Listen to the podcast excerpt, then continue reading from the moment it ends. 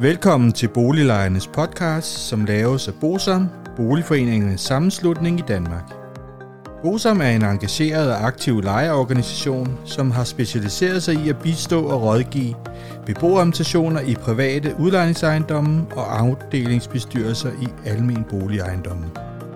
Formålet med Boliglejernes podcast er at informere lejerne om nogle af de problemstillinger, som vi ved, at mange lejere ofte spørger om samt at give mulighed for, at nogle aktuelle problemstillinger bliver belyst ud fra et lejerperspektiv.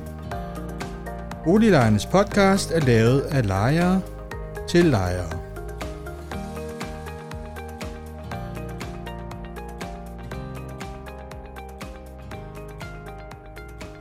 Velkommen til Boliglejernes podcast. Mit navn er René Sur, og jeg arbejder i Bosom. I dag skal vi have tredje afsnit i serien Ghetto-listen, og det har fået undertitlen Analyserne fra BL og Vive. Det er sådan, at der er kommet to analyser fra henholdsvis BL, og den kom lige efter, at man havde indgået forlig om ghetto-lovgivningen i Folketinget, og Vive-rapporten den kom i sidste måned, det vil sige i november 2022. Og det er de to rapporter, vi lige skal have set på her i dette afsnit. Hvis vi starter med rapporten for BL, og den er som sagt fra 2018, så ser de på, øh, hvor ligger boligområderne, hvordan ser de ud, og er der allerede i dag investeret i områdernes udvikling, og hvad for nogle fremtidsudsigter er der, og hvad vil de nye forslag betyde for boligafdelingerne. Og deres analyse viser faktisk, at i mange af de her boligområder, som der skal til at have lavet en udviklingsplan og dermed omdannes, så er det ofte ganske få personer fra eller til, der afgør, om et område, og det er jo med flere tusind personer, bliver til et område, der kommer på ghetto-listen for fjerde gang i træk. Og det er jo sådan, at hvis man kommer på ghetto-listen fire gange i træk, så er man jo en hård ghetto, og det betyder så, at hundredvis af boliger skal omdannes eller nedrives, og en masse beboere skal fraflytte mod deres vilje. Og BL de skriver også, at det er beskæmmende, at ganske få mennesker skal have så stor betydning for så mange menneskers liv og hverdag. Og de synes også, det er ganske forfærdeligt, at de her områder de skal omdannes selvom udviklingen går i den rigtige retning i boligområdet. Og det vil jo altså sige, at selvom at man kan se, at det her ghettoområde, det i løbet af nogle år vil være ude af det, hvis udviklingen fortsætter, så skal man altså omdanne området.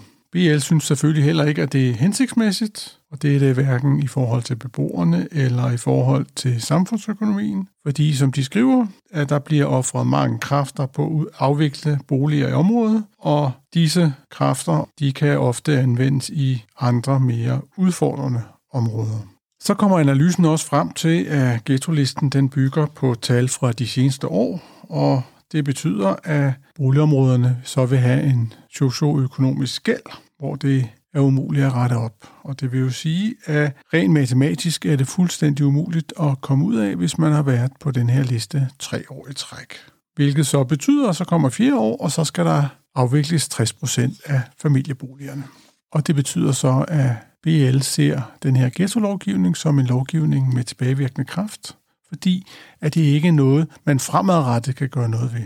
Og BL de skriver, at en beskeden ekstra beskæftigelsesindsats eller forbud mod, at personer med plettet straffetest flyttet ind i disse områder, ville have fået hovedparten af områderne ud af ghetto-listen for flere år siden. Men nu er det så at sige for sent, fordi parallelsamfundsparken har tilbagevirkende kraft.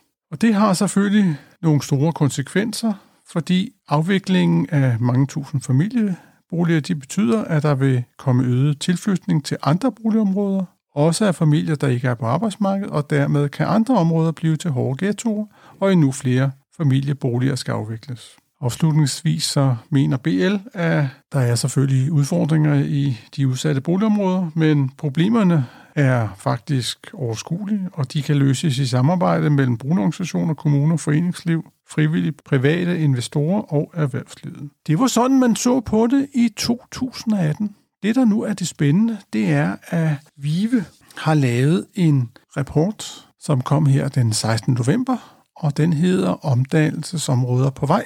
Og som de skriver, så kan man jo kigge på de her områder på to måder. Den ene måde er ved at kigge på, om man ligger på den rigtige side af grænseværdierne på minimum tre af, af de fem ghettokriterier, og den anden, det er jo den vurdering, om man ligesom når den reduktion af familieboliger, som en udviklingsplan ligesom skal give. De starter med at kigge på de her ghetto kriterier, og der kommer de frem til, at de 15 boligområder, der i 2018 var på listen over områder, der skulle udarbejde en udviklingsplan, er de seks af områderne ikke længere omdannelsesområder per 1. december 2021, men de skal fortsat gennemføre udviklingsplanen, det vil sige, der har været en positiv udvikling i forhold til ghettokriterierne. Og det drejer sig om Munkebo i Kolding, Ærvang i Holbæk, Finlandsparken i Vejle, Gadehavegård i Højtostrup, Otalervej i Korsør og Ringparken i Slagelse.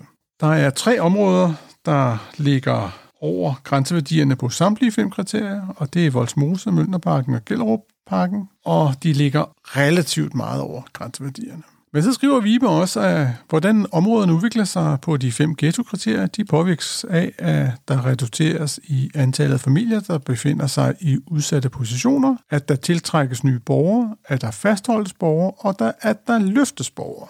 For to af kriterierne, det er ikke-vestlige borgere og uddannelsesniveau, ligger samtlige 15 områder i 2021 over grænseværdien. Med hensyn til kriminalitet, så ligger fem områder over grænseværdien per 1. december 2021, og det er Møllerparken, Stengårdsvej, Voldsmose, Skovvejen, Skovparken og Ærvej. Og det, der er det interessante her, der er en positiv tendens på forekomsten af kriminalitet på de her fem områder. Hvis der ses på, hvordan det går med at vurdere de 15 omdannelsesområders vej til at få reduceret antallet af familieboliger, så ser det ud til, at alle på nær Møllerparken først forventer at have opnået reduktion i 2018 til 2030. Og 2030, det var der, hvor at den skulle være gennemført i Møllerparken. Der er der jo en plan om, at man vil være færdig meget før. Omdannelsesområderne de benytter sig i forskellige grad af de til rådighed værende redskaber til at reducere andelen af familieboliger det vil sige fortætning eller nybyggeri af private boliger. Fortætning og nybyggeri af private boliger er det eneste redskab, som alle områderne anvender, om end i varierende omfang. Der bruges også ommærkning og nedrivning af boliger som hyppigt anvendte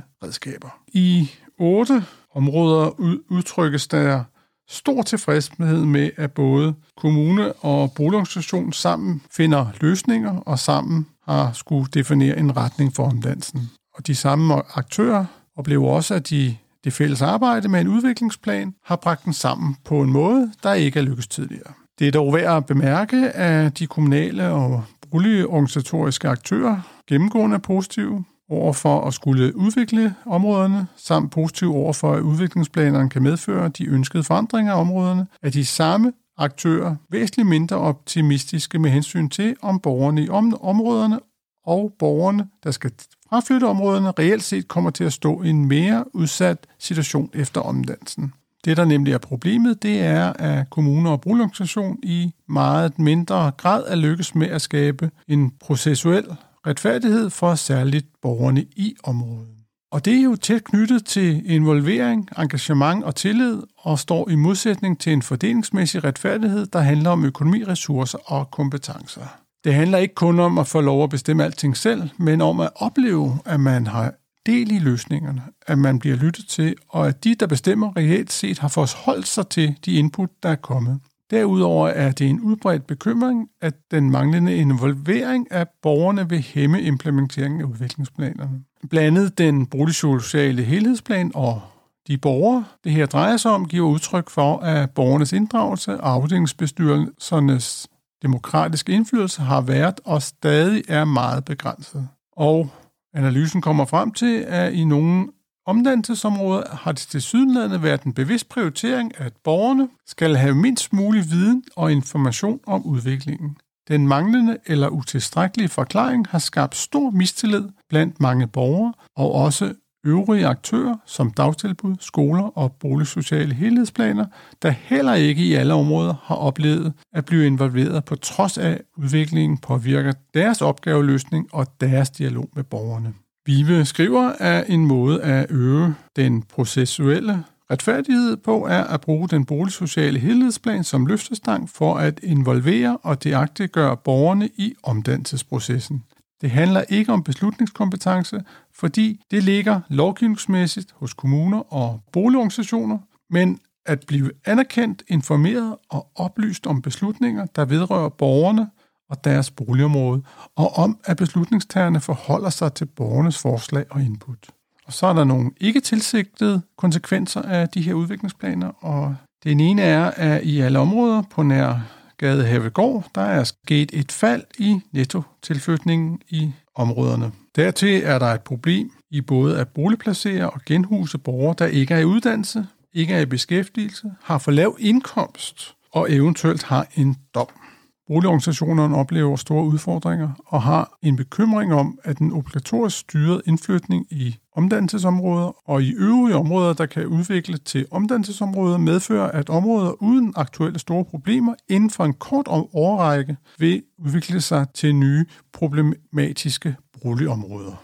En del af Ghetto-lovgivningen var jo, at man havde en målsætning om blandede by- og boligområder ved at skabe et større socialt mix af borgere i de her omdannelsesområder. Blandet ved at skabe et større boligmix, det vil sige blandede ejerformer, og endelig består i at skabe et øget funktionsmix, det vil sige, at der skulle være noget andet end boliger også. Og der er vi kommet frem til, at generelt har de 15 omdannelsesområder en blandet beboersammensætning, målt ud for uddannelse, beskæftigelse og indkomst, allerede inden 2018, som var det år, hvor ghetto-lovgivningen blev indført. Det sociale mix fortsætter med at øges i perioden efter 2018, hvilket er forventeligt givet den obligatoriske styrede indflytning. Dog er de kommet frem til, at områderne er mindre blandet end den kommune, som områderne ligger i. Og det øgede sociale mix, det skabes i, at nogle typer borgere flytter ud, og andre typer af borgere flytter ind. Så har vi også set på forekomsten af kriminalitet, kan spille en negativt ind på, om ud fra borgere føler sig trygge ved at bruge et boligområdes faciliteter og funktioner. Det er sådan, at forekomsten af anmeldelser om kriminelle handlinger er både før og efter parallelsamfundsaftalen lavere end i kommunen. Dog kan der være et mørketal forårsaget af, at der er utilstrækkelige oplysninger om adresser med videre, medfører, at anmeldelser kun tæller med i kommunegennemsnittet, eller at borgerne ikke tør foretage en anmeldelse. Forekomsten af anmeldelser er højere i omdannelsesområderne i, end i øvrige almene boligområder med en boligsocial helhedsplan.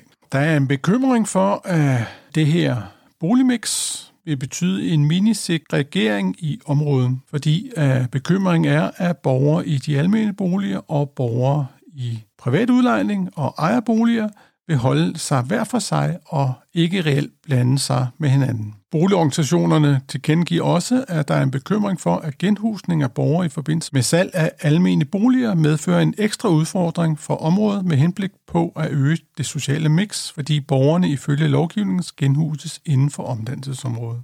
Der er også flere boligorganisationer, der rejser en bekymring for, at huslejeniveauet i privat udlejning i omdannelsesområdet bliver lavere end huslejen i de almene boliger, fordi privat udlejning kan fritages for moms. Forskellige huslejer vil formentlig betyde, at privat udlejning bliver mere attraktivt end at bo i de almene boliger. Derudover er det en bekymring primært hos politiet for, at opsøgende og forebyggende arbejde bliver vanskeligt blandt borgere i privat udlejning, både inden for omdannelsesområdets rammer og i nærheden af omdannelsesområdet. Politi kan ikke på samme måde som med de almene boligorganisationer samarbejde om børn og unge, der er en risiko for at havne i en kriminel løbebane. Så har vi set lidt på, om der er øget livschancer med de her udviklingsplaner, og der er de kommet frem til, at på nogle velfærdsdimensioner, så ser det ud til at gå godt og i den rigtige retning, mens der ikke er særlig meget udvikling på andre dimensioner.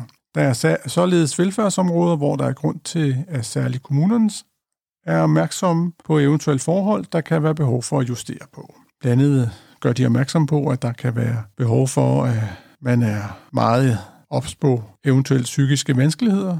Der er også spores og med henblik på diagnose og efterfølgende behandling og støtte. Så er der velfærdsdimensioner, hvor der er udvikling, og hvor det på sigt kan have en positiv betydning for borgernes livschancer. En stigning øh, i børns indskrivning i dagtilbud i omdannelsesområderne, der nu er på niveau med den omliggende befolkning. Der er jo også velfærdsdimensioner, hvor børn, unge og voksne i omdannelsesområderne er mere udfordrende og sårbare end uden for området. Blandet mener de, at der kan være behov for skoleudsættelse, og det er vurderet på baggrund af relativt mange børn, der er omgænger i 0. klasse. Ligeledes er børn og unge overrepræsenteret i forhold til fravær i skolerne, hvilket kan være en symptom på andre udfordringer, og dette har en negativ betydning for læring. Dertil forholder vi sig til, at social ulighed i omdannelsesområderne slår også igennem i forhold til borgernes sundhed i omdannelsesområderne. Gennemsnitsalderen ved død er markant lavere i omdannelsesområderne sammenlignet med den almene sektor, kommunerne og befolkningen generelt. Ligeledes er der en overdødelighed blandt borgere med en kronisk sygdom, og dette kan indikere, at borgere med en kronisk sygdom mestrer deres sygdom mindre godt, hvilket kan medføre en tidlig død. Det skal dog med i Vives analyse, at det er bemærkelsesværdigt, at unge i omdannelsesområderne på en række forhold har en selvrapporteret bedre livsmestren end unge i andre almene boligområder, der også har en social helhedsplan. Det var to analyser omkring ghettoområderne, som jeg synes var væsentligt at få med i denne her serie. Det var det, vi havde fra Boliglejernes podcast i år. Jeg vil ønske jer et godt nytår, og vi ses til næste år. Hej hej. Hvis du synes om Boliglejernes podcast, vil vi blive rigtig glade, hvis du deler episoden med dine venner, og måske giver os en anmeldelse og nogle stjerner i iTunes, så vi derved kan komme ud til mange flere lyttere. Oplysningerne i denne podcast er udtryk for vores opfattelse af retsstillingen på nuværende tidspunkt. Men husk, at retsstillingen kan have ændret sig, når du hører denne podcast, da der kan være kommet ny lovgivning eller praksis på området. Den videre er vigtigt at være opmærksom på, at gennemgangen i denne podcast alene har været overordnet for at give et overblik og derfor ikke kan regnes for en udtømmende gennemgang af emnet.